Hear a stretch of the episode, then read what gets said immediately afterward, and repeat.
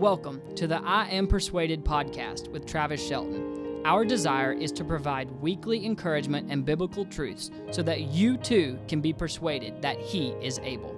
Thanks for joining us on this episode. Now, let's hear what Pastor Travis has to say. Welcome back to the I'm Persuaded podcast. Thank you for tuning in on Fridays or whenever you tune in during the week. Maybe you're riding down the road, maybe you're working out, maybe you're sitting in the living room, but just thank you so much for taking a few minutes, maybe about 20 minutes each week, just to tune into this podcast and just get some biblical insight on some current events and get some answers to some biblical questions, and then just get some things that are on my heart.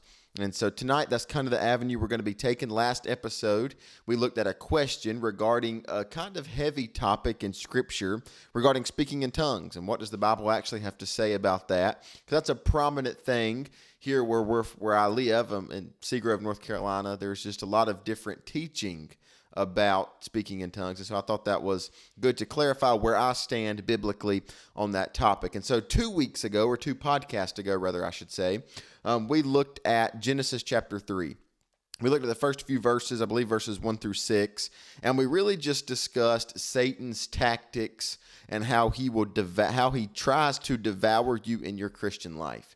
And so we looked at how Satan will try to set a snare or Satan will try to set a trap. Satan will try to just get you right where he wants you to cause you to sin. Now, we did answer the question Satan cannot make you sin, Satan can just tempt you to sin. You, and your free will, choose to sin every time that you do. But Satan is no respecter of persons. So, Satan is going to bring everything he has to the battle. Satan is going to try everything he can, every way he can, rather, to cause you to sin, to make you sin, and to trip you up. That's Satan's game. That's what Satan wants to do. And so it started all the way back in Genesis chapter 3. It goes all the way through the Bible, the New Testament included. He even tried to tempt Jesus. Jesus did not sin. We know that he was our perfect, sinless substitute.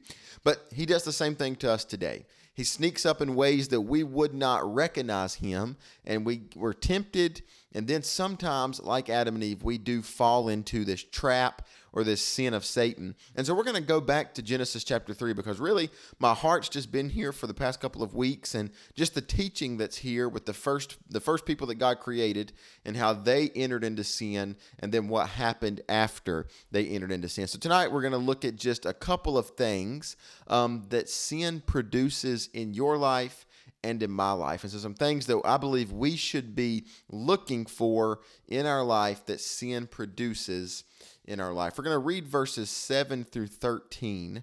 And so if you have your Bibles, I would encourage you to just look with me at Genesis chapter 3, verses 7 through 13. And we're going to go back to these verses a couple of times as we read scripture and as we study it tonight. Verse 7, 7 says, And the eyes of them both were opened, and they knew that they were naked. And they sewed fig leaves together and made themselves aprons. And they heard the voice of the Lord God walking in the garden in the cool of the day. And Adam and his wife hid themselves from the presence of the Lord God amongst the trees of the garden.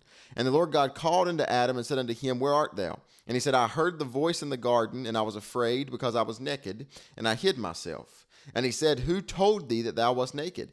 Hast thou eaten of the tree whereof I have commanded thee that thou shouldest not eat?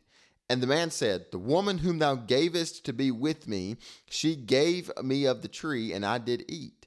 And the Lord God said unto the woman, What is this that thou hast done? And the woman said, The serpent beguiled me, and I did eat. So we're going to look at those verses tonight, kind of just piggybacking off of two episodes ago, where we looked at the traps of Satan. And we're kind of going to see what sin can produce in your life when you allow sin to take a foothold in your life. And, I, and we see this all the time. We see how sin just destroys lives.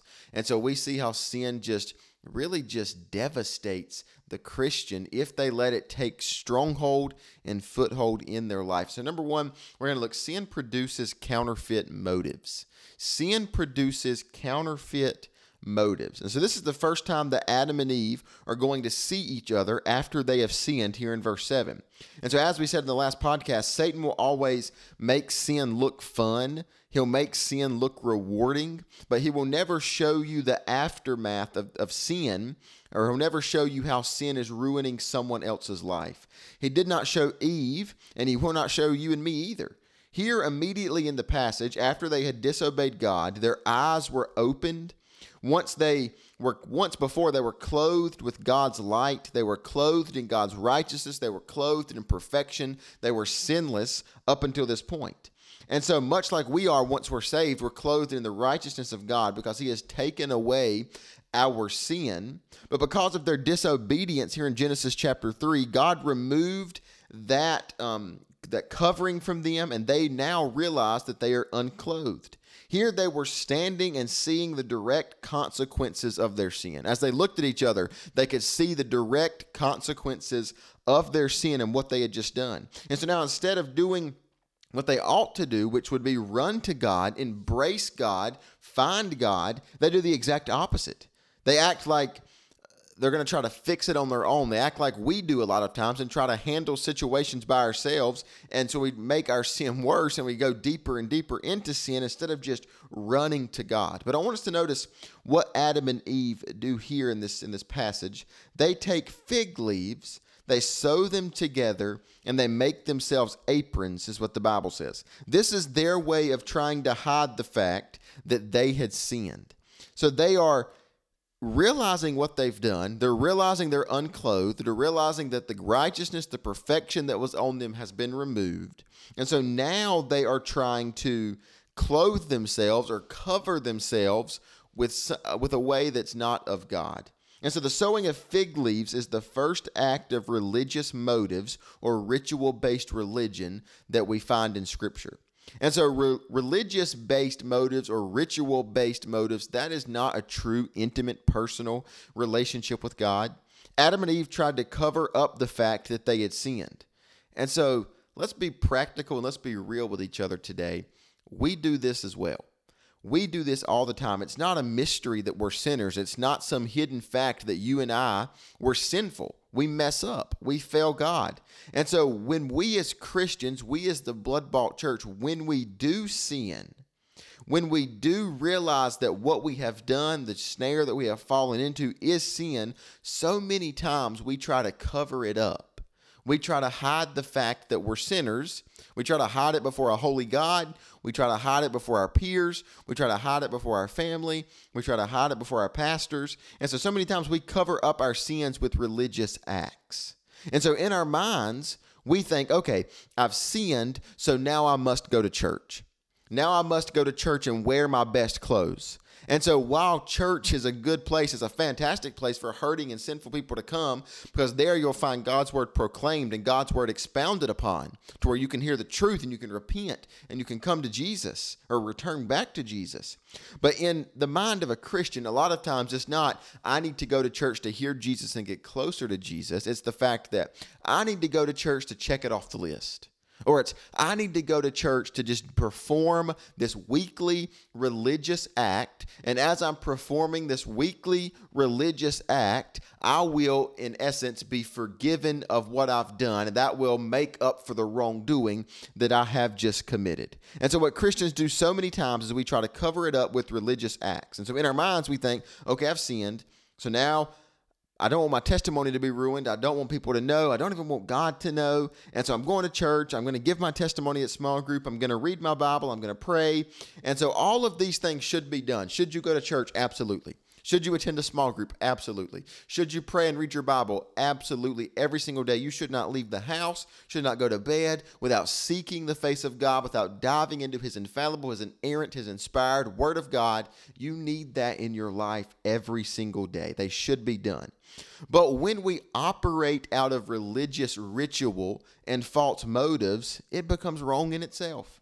And so it becomes not an act to grow in our relationship with Jesus, but now it's an act of just going through the motions, ritual based Christianity, going through the religious side of things. And so God wants us to live a godly life. He's called us to that. All through the New Testament, he wants us to live that godly life. But he doesn't want us to do it because we're trying to cover up for our own sin. So that's what Adam and Eve were doing. They realized they had sinned, and now they're producing counterfeit motives because of their sin. They are covering up what they have just done so that they're, they're going to think God's not going to notice. And, well, Adam and Eve, we, we, we're just going to look at each other like we used to because now we're covered up again. And so oftentimes we think, I can sin on Friday, I can do what I want on the weekend, but then going to church on Sunday will cover up my sin. And not that we're going to church to repent. We're going to church to just get our name checked off the list so that now we can say, okay, I'm good. I've been to church. And listen, friend, that's not the case at all. That's not how the gospel works. The gospel doesn't give you a list of things you have to do to be forgiven. The gospel says to be forgiven, you just come to Jesus. You just seek the blood of Jesus. And that is where forgiveness comes into play. So I want to ask you your church attendance, your Bible study, your prayer life, your just devotion to Jesus through servanthood, is it religious based or are you doing it out of a servant's heart wanting to grow mightily in your relationship with Jesus? Listen, sometimes sin can get such a stronghold in our life to where even our religion, and I don't even like calling Christianity a religion because we have a personal, intimate relationship with Jesus. We're not like Buddhists, we're not like Muslims who serve a dead God. We serve a living God. We serve an alive Savior. And so we have a personal relationship with Him that we can communicate with Him. We can study His Word. We can grow in our relationship with Him. And so if we're just acting religious in the moment, we're not truly growing. And so we best, we must be very careful that sin in your life and in my life is not producing counterfeit motives. And so then we go on sin produces escape mode. Sin produces escape mode. So verse 8 we see in the Bible it says, And they heard the voice of the Lord God walking in the garden in the cool of the day. And notice this, and Adam his wife hid themselves from the presence of the Lord God amongst the trees of the garden. And so now they take this sin and what it's producing in their life to a whole new level. They started out just covering up their sin, but now they're going to try to hide from God. Not only just hide their sin, but they themselves are going to hide from God. And I can imagine Adam and Eve, and basically I can feel how they felt in this moment. The wording here in the original Hebrew should be heard the sound. The Hebrew word used for voice should be sound. And so God had not yet spoken to them. All he was doing was walking in the cool of the garden. And so imagine with me, let's use our imaginations right now. Uh, we've all played hide and go seek at a time in our life. And so maybe go back to your mom when you were a kid, maybe go back a couple of years ago. Maybe you've played hide and go seek in the recent years. And so just take your mom back to a time when you played hide and go seek. And so you have that really good hiding place. You think, man, nobody's going to find me here. I'm hidden so good. I'm hidden away from everybody. But then you hear the one that's seeking you come walking by. And so they don't say anything. They're not calling your name. They're just walking really slow.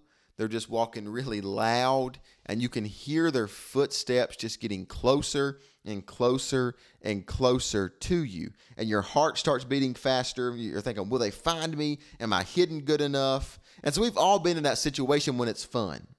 And the adrenaline kicks in and it's a great time. But now imagine Adam and Eve. They once, just probably the day before, walked in this very garden with God. They just had walked in the cool of the day, hand in hand, in perfect relationship with God. They talked with God. They had a close personal relationship with God. But now, the very one that created them and breathed life into them, they are hiding from Him. And friend, we do this all the time. We act like Adam and Eve so much when we shouldn't. David did this after his great sin with Bathsheba. For over a year, he ran away from God, trying not to let God know that he had sinned. And we're just as guilty of David. We're just as guilty uh, as Adam and Eve.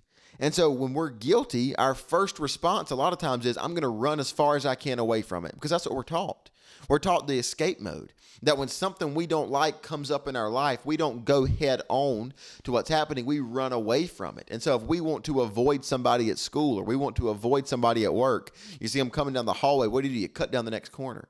And so we've had instilled into us this escape mode that we are to run away from situations we don't like.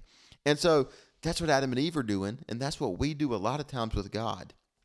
When we realize we've sinned, we run and we run and we run away from God, thinking he'll not know I've sinned. If I just stay away from him long enough, he'll forget that I've sinned. He won't know that I've sinned. He won't bring the sin back up. And so, in essence, what we're doing is we're not getting closer to God, we're making things worse. We're pushing ourselves further away from God.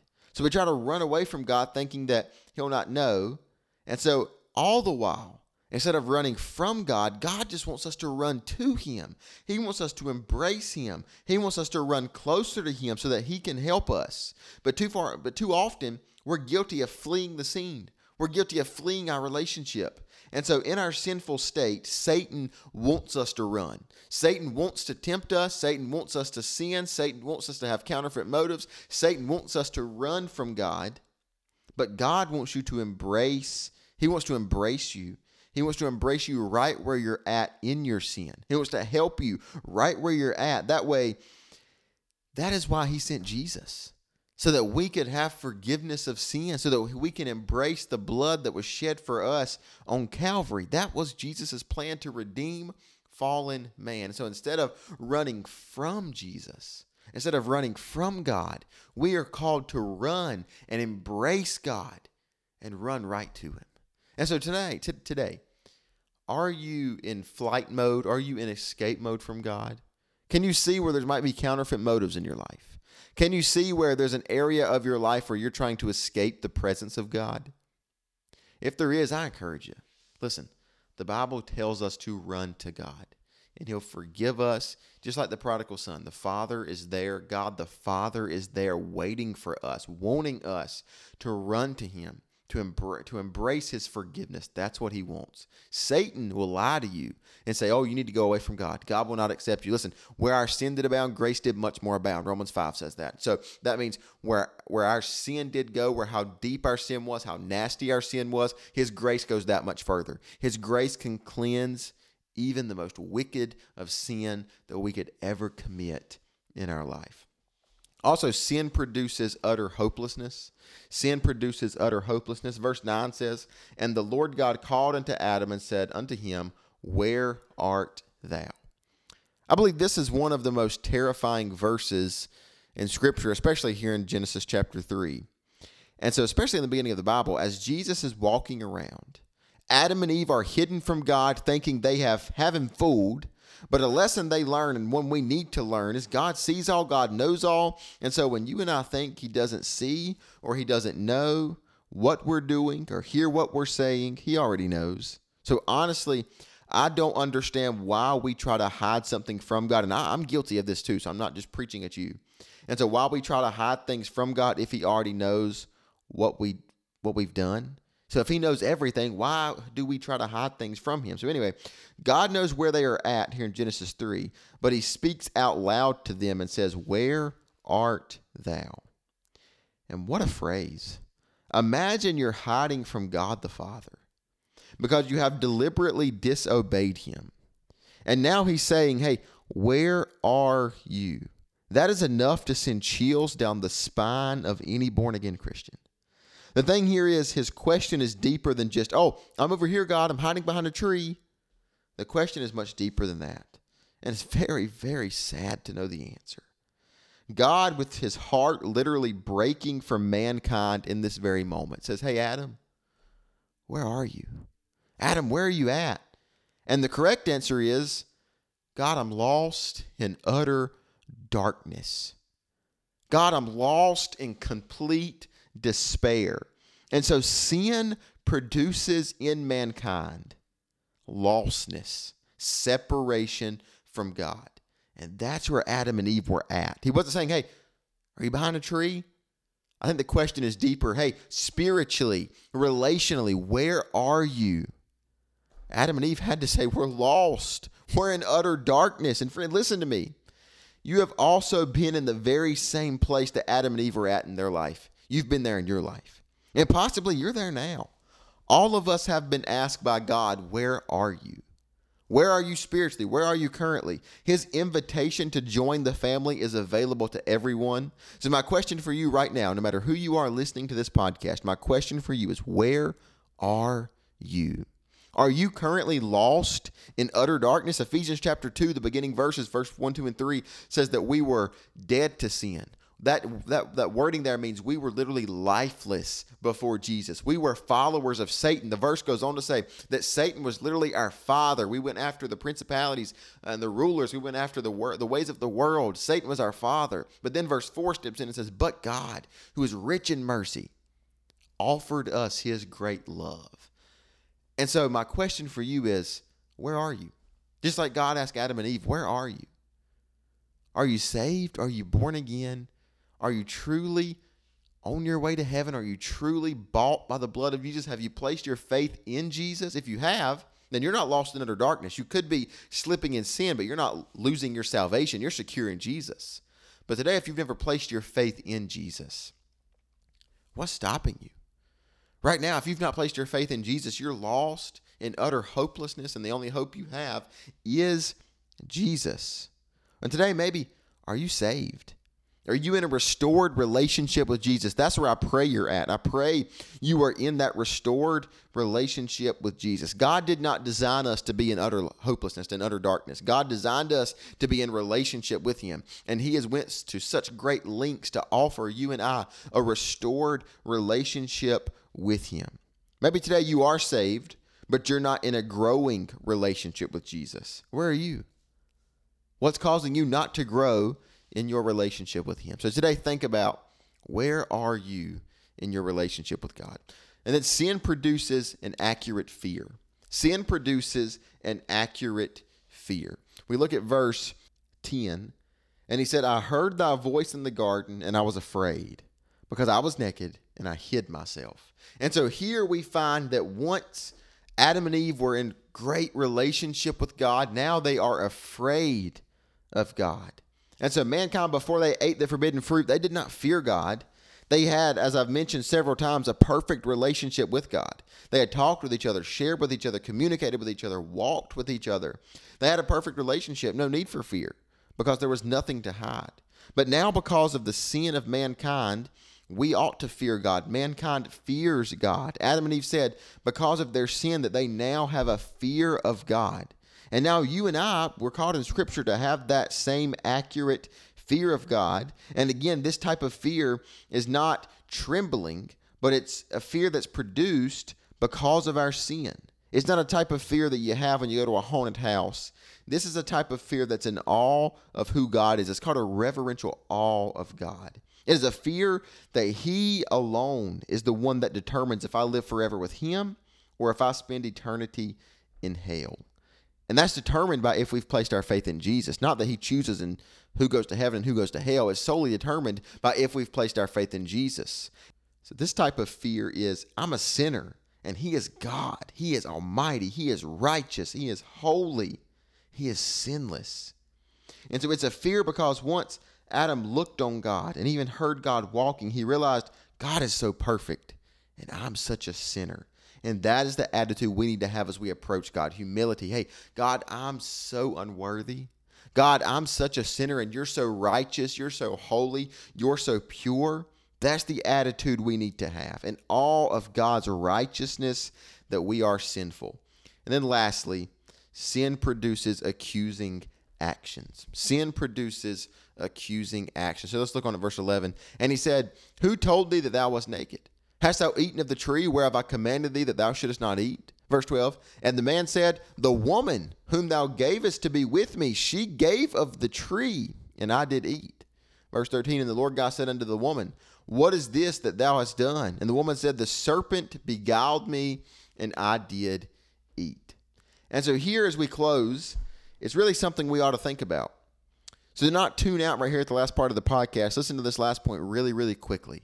Adam has been called out. He's been confronted by God. And this, you think, would be the time for Adam to say, All right, God, I've sinned. I'm raising my hand. I acknowledge that I'm a sinner. I'm confessing right now about my sin. But rather, God has to basically pull it out of Adam that he is a sinner. And immediately, when God said to Adam, Who told you that you were naked? Adam began to cast the blame onto someone else. And he was not being the adult the grown up that he should be and owning up to his failure, he immediately tells God, Well, you know what, God? You gave me this woman, and the woman that you gave me, she made me eat of the tree. And so basically, he's blaming the woman, his wife, and he's also he's blaming God for his own failure. And so he immediately blames him. So so what? You're going so Adam's going to blame God for his sin? That is exactly what he does.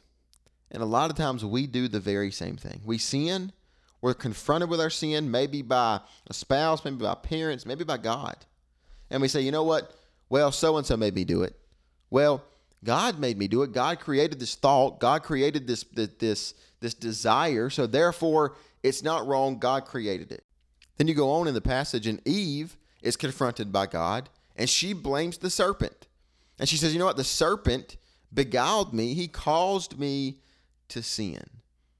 And so that is all Satan can do in our life. He can tempt us, but at the end of the day, he cannot make us sin. So listen, Eve could tempt Adam, but she could not make Adam sin. The serpent could tempt Eve, but the serpent could not make Eve sin. At the end of the day, we must own up to our own failure. We must own up to our own sin and realize that we are sinful and we are the ones that have deliberately disobeyed and rebelled against God. So today, you might be blaming your sin, you might be blaming your actions on a friend, on a spouse, on a child, on a parent on God, even. But you know what? Today, we are responsible for our own sin. We're responsible for what comes out of our mouth. We're responsible for the thoughts that we act on. We're responsible for the actions that we do. We're responsible for rebelling and sinning against God. So the only one that's called into question is you and me for our own sin. Because you and I alone are the ones that made that decision to sin. And so I hope this has been encouraging, but I hope it's been eye opening. If you take these two podcast episodes about Genesis chapter 3, put them together and see Satan's traps, and then see once you fall into sin, what it can produce in your life if it goes unchecked, if you do not repent. And so I encourage you today, I urge you today that if you have counterfeit motives, if you are just living a life away from God, running from God, if you are accusing others of your sin, let's be the Christian that God has called us to do. We're sinners. We know that we are. Jesus paid for our sin already. So instead of running from Him, let's run to Him and let's embrace His blood and His forgiveness and His redemption. And if you're not saved, listen, today's the day of salvation. Accept Jesus while there's still time. As always, have a great Friday and God bless. Thanks for listening. If you enjoyed this episode of the I Am Persuaded podcast, please consider subscribing and share with your friends. We pray this is a blessing in your life. God bless.